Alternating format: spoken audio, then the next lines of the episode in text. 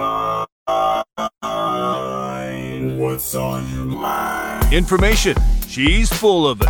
Things to do, places to visit, and the stories behind the people in our community. That's a lot of information. Throw in a little news and pop culture. That's too much information. You have TMI with Teresa. What have I told you about overshare? TMI with Teresa. We're all guilty of TMI. TMI.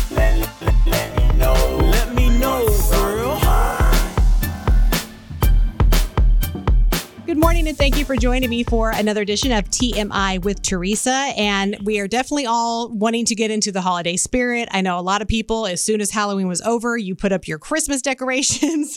and this always makes me think of the holidays, and that is the Salvation Army. And this morning, we're going to talk about the Red Kettle Holiday Campaign. I'm sure something that you are very familiar with. And to give us more details, we have Major Harvey. Good morning. Good morning, Teresa. How are you doing? Doing fantastic. You sound like you feel fantastic. Sound very positive, upbeat. You know, this has been kind of a weird negative week, lots of stuff going on. It's always nice to talk about the holidays and things that are a little more cheery. Yes, this has been a year like no other year uh, we faced. And as you think of families, um, what they're facing today, we have to bring that hope and cheer to them so that they get what they need uh, in order to make it through uh, these challenging times.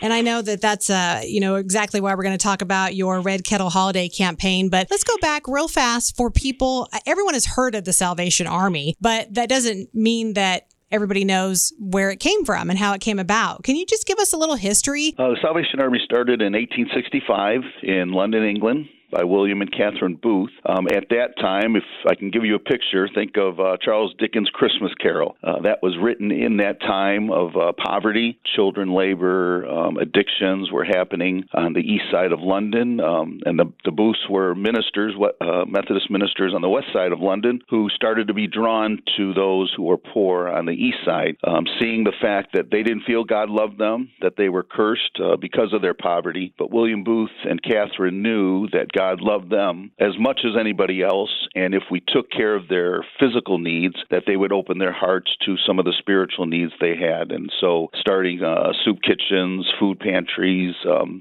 all of those things that uh, came out of uh, England again were what organized the Salvation Army. And in 1885, it landed here in Kansas City area uh, and spread throughout this area. So for um, over 130 plus years, uh, we've been serving here in Kansas City. How long have you been a part of it? Um, I grew up in the Salvation Army. Uh, my mom and dad were officers, so that would be from birth. So about uh, let's call it 58 years. I think I am. okay, okay. I got to ask my wife just to verify how old I am. There you go. all right. So then, um, you know, we've all seen the the red kettles, and we've heard the bell, and we've seen people outside of stores and things like that. But the Salvation Army, it seems like I always hear the name come up anytime there's something. Unfortunately, I hate to say it, but like if there's a tragedy or there's people that are in need, if there's been some kind of an event, you guys try and do what you can? Uh, yeah, a lot of people know us for our kettles, our thrift stores, uh, but again, we are there for emergencies. Disaster service is a big thing, like I think you were mentioning. Just now, when there's tornadoes, there's international incidents, um, those things where people, through no fault of their own, have fallen into emergency situations. The Salvation Army is there and already in that community, so that's why we're able to help so fast. And we stay there till the last roof is repaired, till the last family is housed, um, to make sure that every everybody has uh, what they need. Um, and that transfers into our social services as well, because uh, really, what is someone who's homeless, uh, someone who can't find their groceries uh, this week because they can't pay for them, or someone who utility or lights are about to shut off? That is a disaster for that family. That is an emergency, and so that's why we call them our workers, emergency service workers, who can hear and interview at any Salvation Army location, uh, hear those stories, and then provide the help. Because uh, usually by the time they get to us, government monies have run out for them. Um, other agencies, through uh, wherever they have to qualify, have given what they can, or they can't help them. And so we tend to be that agency that says yes, that we'll help them and, and get them through this this situation at this time. So, how about this Red Kettle Holiday campaign that so many people are familiar with? Does that go all the way back to the beginning, or when did it start? Started in 18. Um, 80 in San Francisco. The Salvation Army officer wanted to do a one day uh, food to a thousand people to, to create a hot meal for them. And so he put out a big stew bucket and asked the community uh, help us raise money so that this money can be turned into actual stew uh, to be able to serve people in that community. Uh, remember, in those years, uh, San Francisco was going through a lot of earthquakes and other situations uh, that were happening, and so he was able to raise that money and feed those thousand people in that one day. But that kettle idea of raising money then uh, helped share that best practice with other officers, and eventually that red bucket that you see hanging in front of stores uh, is raising money to support all the feeding programs that we do all year, um, all these urgent situations that are happening in families' lives, paying utility bills, the mortgages, the rents, uh, putting food on people's uh, tables, and providing uh, after school assistance uh, so that people don't uh, have to get into poverty. They can get the education they need, uh, as well as emergency shelters that we have and addiction programs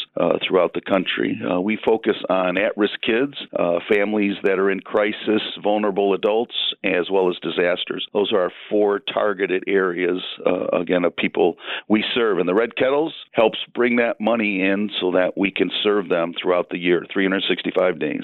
Wow. So I knew it was probably probably your biggest fundraising effort, but I didn't realize. I think everyone just kind of thinks it's for the holidays, but it really does. It's going to help you get all the way through 2021.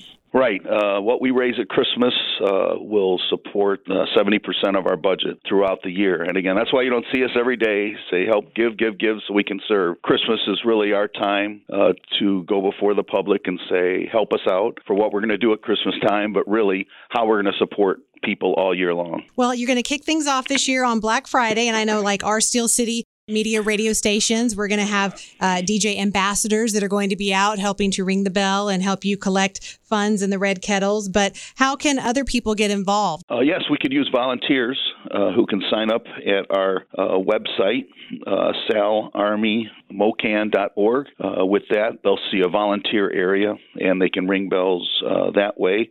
We need bell ringers as well. We do pay some of the people who are out there because again that helps those who might be in tough times right now especially with covid laying off so many people. They can help ring the bells and and get a, a small income for the christmas season. But again mostly we rely on volunteers uh, people being able to give us two or so hours to be able to help at those sites. Um, and and ways that people can donate is is a is a great opportunity as well because the challenge is right now with covid and what we're facing economically, our needs uh, that we're going to have to meet are probably going to grow 155% is what we're anticipating. So instead of 5,000 families we're normally helping, it's going to be 8,000 uh, that we have to serve this year just because of where people find find themselves, especially at Christmas once um, all the um, support monies from the government um, are are uh, run out. Uh, so again, they're going to be coming to us uh, to help. And then at the same time, you've got less people shopping at stores; uh, they're going online to do that. So that's the challenge especially for our kettle program, is how do we get uh, that extra income? So we made available on the at the kettles little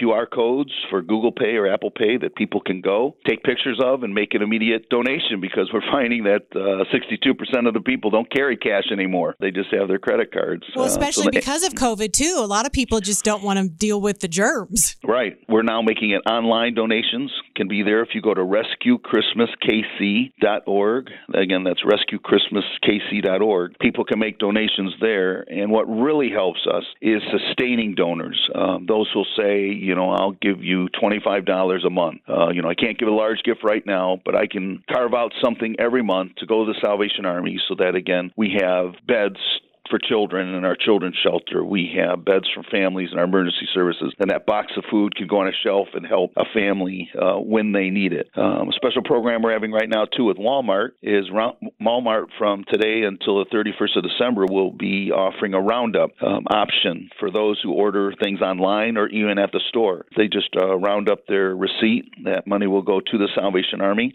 in their local community, wherever that Walmart is, to be able to help uh, th- these needs that we're, we'll be having at Christmas time. I love those kind of programs because it's so easy. It may only be seven cents, but you would be amazed at how quickly all of that adds up when it's people all over the city. Yeah, same concept as our our kettles that are out there. You know, people put in a penny, they'll put in a dollar, they'll throw in a ten, and when you add them all up, it supports again 75% of what what we need throughout the year uh, to serve people. Uh, we also have a virtual angel tree program at Walmart. Uh, so if you walk into your Walmart store, Walmart store, you'll see a Christmas tree with some angels hanging on it, uh, and people can go shop for those. Those are children who will need assistance at Christmas time, and so we help give them presents, uh, and we provide a box of food for them that gives them a Christmas dinner, as well as uh, cover them for two weeks of meals. And so that's something someone else can do while they're shopping for themselves. I think it's great um, when I see families doing that with their children, even uh, because again, what is Johnny and Mary interested in? That's what I'm going to get for Christmas, right? But parents can use this as teaching tools to say, well, hey, there's a little boy and girl your age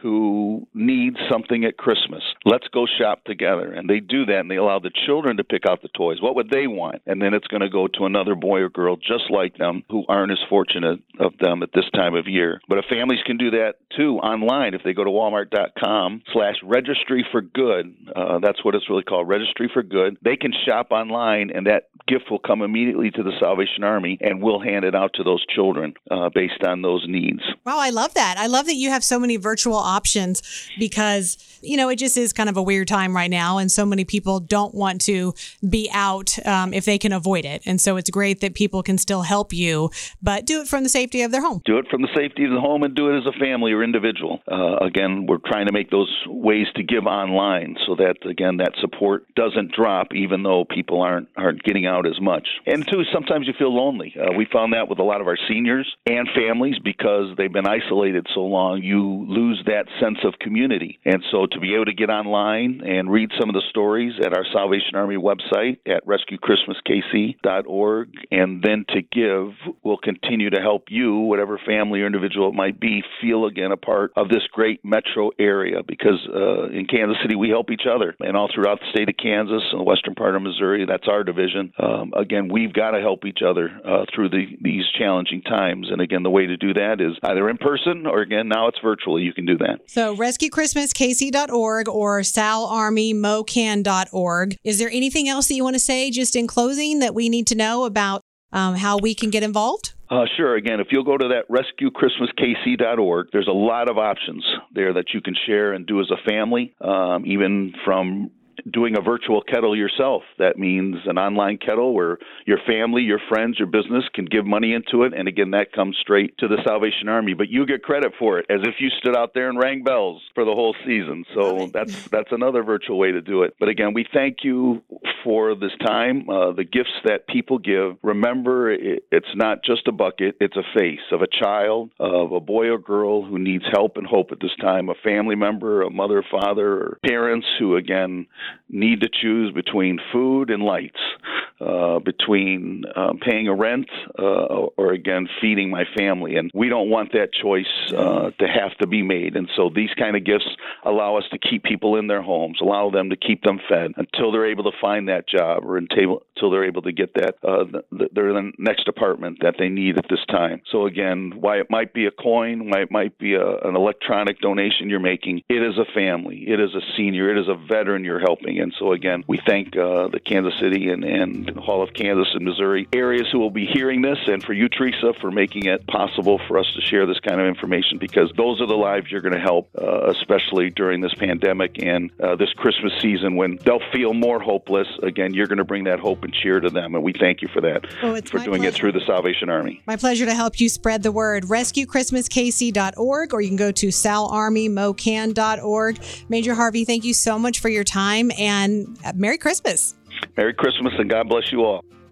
I'm happy to connect next with my friend Jennifer Smith, who I've talked to for many different reasons over the years. But today we are going to talk about pies and cobblers, specifically Betty's Pies and Cobblers, which is something you have created. First of all, how are you doing? Good.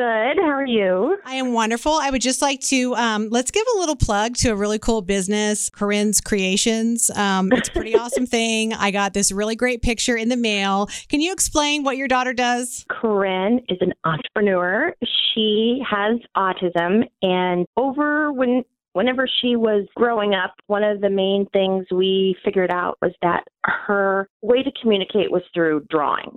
So she was able to create a lot of verbal communication through drawing and was able to tell stories and like if she saw something, she was able to draw it to explain, you know, what she thought it was. So over the years, we've just really honed in on that skill. And she has, of course, then morphed into being an entrepreneur and having her own business now. And that is something that I believe every parent with a loved one with a disability strives for is creating that independence, that opportunity for a job, that opportunity just self enjoyment as well. So we I think we all want when we work, we all want to enjoy what we do. This girl, she takes it to another level and she just gets so excited. She loves to make people happy and through her art, she can make people happy and tell a story and create ideas. So she's 27 and Teresa, I think you've also been seeing, you know, our kind of our story about creating her own she shed Yes. and this place is And it looks like she, as much as she could do on her own, she did. she did i mean we did insulation we did painting priming painting nailing screaming at each other and and that's what you do when you're in an eight by ten space and you're trying to glue stuff on the wall and glue ceilings and paint and we just had a blast and we learned a lot DIY things, what to do and what not to do. But also, she had ownership in this. She picked the whole thing out and did it. And that is the piece that we really wanted to share with others is you can have a dream and a dream is a goal without a you know a deadline and this created that deadline. This created that goal to create this independence for her. And, and the day that, you know, she wanted a ribbon cutting, she wanted to go all out. So we had that, and people have now come by and purchased some of her art and her cards and her calendar and, and things like that. So that is something that I want families out there to know is there's hope. There's always something that you can do to make yourself better, make an opportunity better, and it's just to do it and find ways to do it. Well, and that's one of the reasons why I want to talk to you this morning. I want to talk Yeah. about your business, Betty's Pies and Cobblers. One, because I just like to highlight individuals in our Kansas City area. That's part of what this show is about, is just mm-hmm. talking about people in Kansas City. And I know that you have this business for several reasons, but part of it is that you also want to give other individuals like Corinne an opportunity to have something to be proud of, right? Correct. So, of course, my name is Jennifer, but Betty comes from my mother. When I was growing up, my mom is from Kentucky. And so most people know that when you come from the South, butter, lard, fat is all goodness. And so I learned to bake at a very young age, actually around six six years old, standing on a chair next to the stove stirring the chocolate cream for the chocolate cream pies. So just the love and home fresh ingredients that my mom put into baking to give to others and create that love and comfort. I wanted to carry that over whenever I created this business. My mom passed away in 2015 suddenly from ovarian cancer. So I wanted to honor my mother. Years ago, I actually wanted to open up a bake shop, and my mom was like, I don't want to stand all day. And now I know why she said that because you seriously are standing all day. But I have a degree in hospitality management. Management from Johnson County Community College. I've been in the restaurant, hotel industry, hospitality industry for years. So I know what it takes to run a restaurant, the joy and the heartache. And, you know, with this year with COVID, oh my, but that's another story. But you learn how you have to adapt to ways. And so when I created Betty's Pies and Cobblers, there was basically a trifold. One, I wanted to honor my mother. Two, I wanted to have a business in Gardner, my hometown, where my mom, you know, has been, was for 47 years. And also to create opportunities for jobs for individuals with liber- with disabilities. And so my goal was to have 80% of staff all have a disability of some sort. That way, each individual could do something. When you're in that environment, anybody can do anything. And I wanted to make it adaptable where if we had someone that needed to sit down to do something, that they would be able to sit down, um, have the tables move for them, have adaptable equipment. So that was a huge goal. Well, I had health issues with my back, so I had to put that on the back burner for having a storefront. So I then changed it where I could work out of a commercial kitchen, and that has been working. But we've also then been doing shows in different locations. So at that point in time, I have some of our friends here in Gardner and Edgerton come and I contract with them to to work. So they get paid to be at the shows, to help sell the items, to talk about the items, and just be out there so they themselves can feel pride in what they're doing. You know what? We have never had anybody, if there's a line, no one has ever said, Can we hurry up? You know, sometimes you have that when you're at a place where you're selling things, nobody ever, everybody's extremely patient, and it's been wonderful. It's fun, um, it's exciting. It's also fun because I get to partner with a lot of local other businesses to create as much local and showcase those entities. Um, We like that. So, we love supporting local yes, here.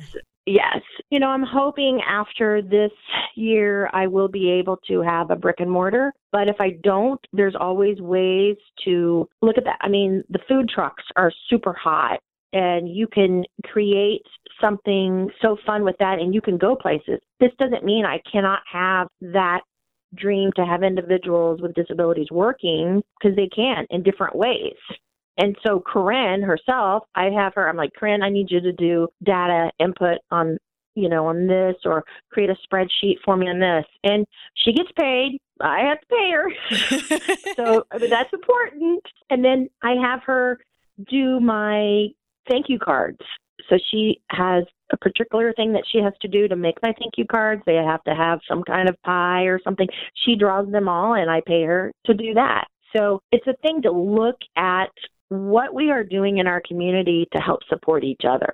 I love it. And you've always I done. You've the- always looked out for the community, though. Ever since I first met you, when your kids were young and growing up, you've always Yep. been an advocate for uh, autism awareness and just making sure that the kiddos have everything they need. I want to talk about you though, because we always talk about other people. Oh. Tell me about you. What what um like what is your favorite pie or cobbler that you like to make? What is the most special, or what was your your mom's favorite that you love to make? I love chess pie, C H E S S, chess pie. And yes, that is a southern pie kind of concept that is kind of overflown out this way. It is so simple. It's eggs, butter, lots of butter, sugar, vinegar, cornmeal, and, a little bit of vanilla or flavoring if you want to put in there. But what happens whenever it bakes, the cornmeal rises to the top and makes this crust, and it's just a thin layer, just enough to be just a little crunchy if you want it. And the filling is is kind of the consistency of a pecan pie,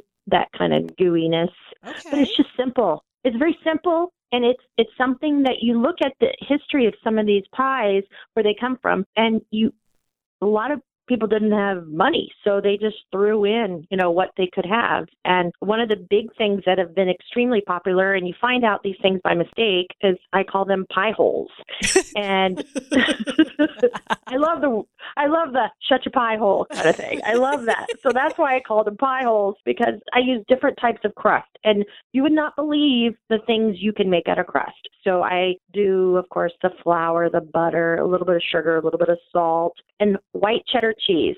This is kind of a hone in on my brothers because mom always made biscuits and gravy for my brothers. And it was the old fashioned way of making gravy. And so that's the thing I've carried on. So I thought, well, hey, let's try to make a thick gravy and put it in this crust to see what it turns out. And it is so delicious. That is the probably one of the most popular savory items that I get. Wait, the gravy is Um, cooked into the crust? So I make the gravy and then the gravy chills and people kind of freak out. It's a kind of a coagulated kind of concept when it chills. Oh, I don't you care. know, I it's love kind me of gravy. It's kind of gravy. Well, my dad used to eat gravy sandwiches, so he would eat the cold gravy. So I know everybody out there's going, ooh, but that's just a southern thing. And Yeah. so, and then if, then you take your crust and you make the shells, and then you fill it with the gravy, and then I freeze it to get it nice and cold and hard, and then you bake it, and it just is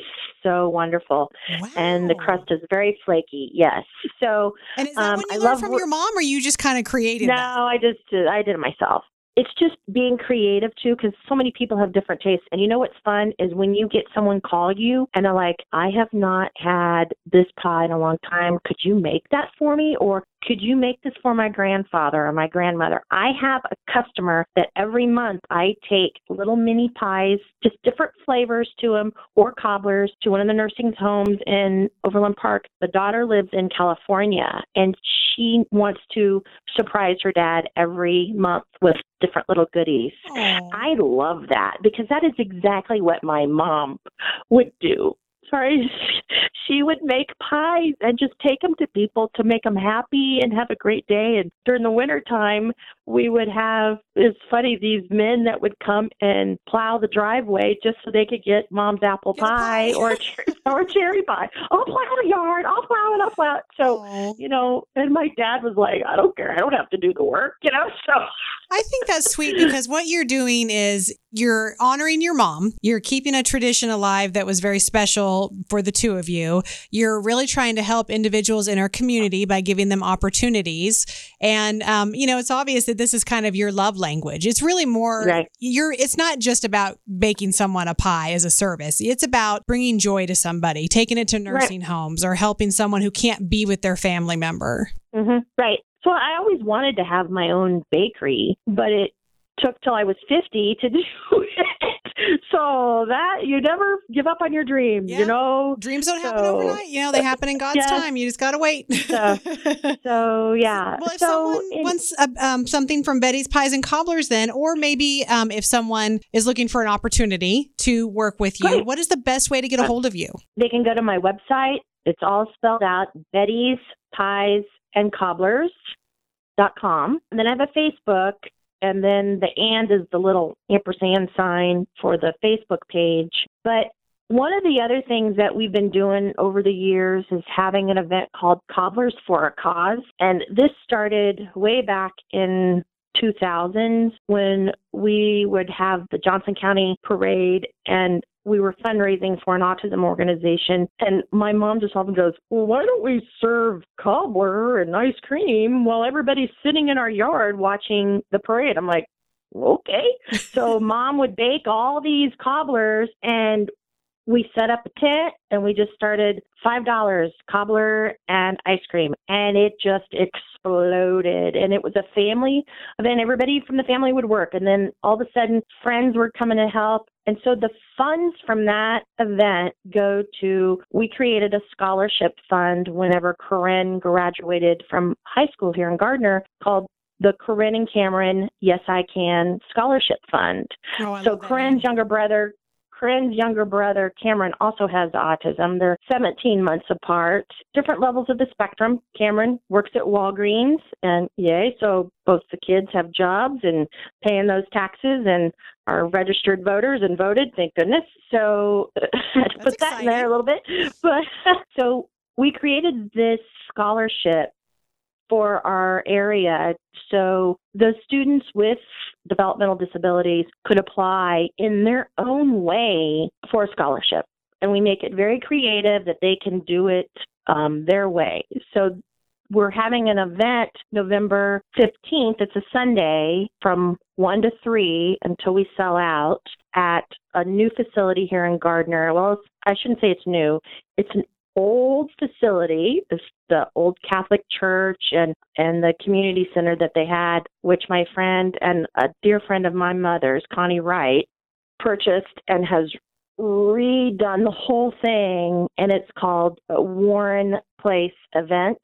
And we're having our first event there on the 15th. and it's going to be the Cobblers for a Cause. All the funds are going to go to our scholarship fund, the Yes I Can Scholarship Fund. Because of COVID, we're kind of changing it a little bit. Usually you could come in and sit down and eat. Everything is going to be to go. One of the other things I want to say too is because I had food sensitivities growing up, allergic to everything under the sun, and I totally respect families, individuals that have these issues. So I really try as well to create something that's gluten free or vegan. That's one of the things I'm very conscious of other people's food sensitivities. That's important to me as well. Betty's Pies and Cobblers.com, or you can mm-hmm. find Betty's Pies and Cobblers on Facebook, right? Mm-hmm. Jennifer, I hope that you have a wonderful holiday. Tell your kiddos I said hi, and uh, it was great talking to you. Back at you, sister.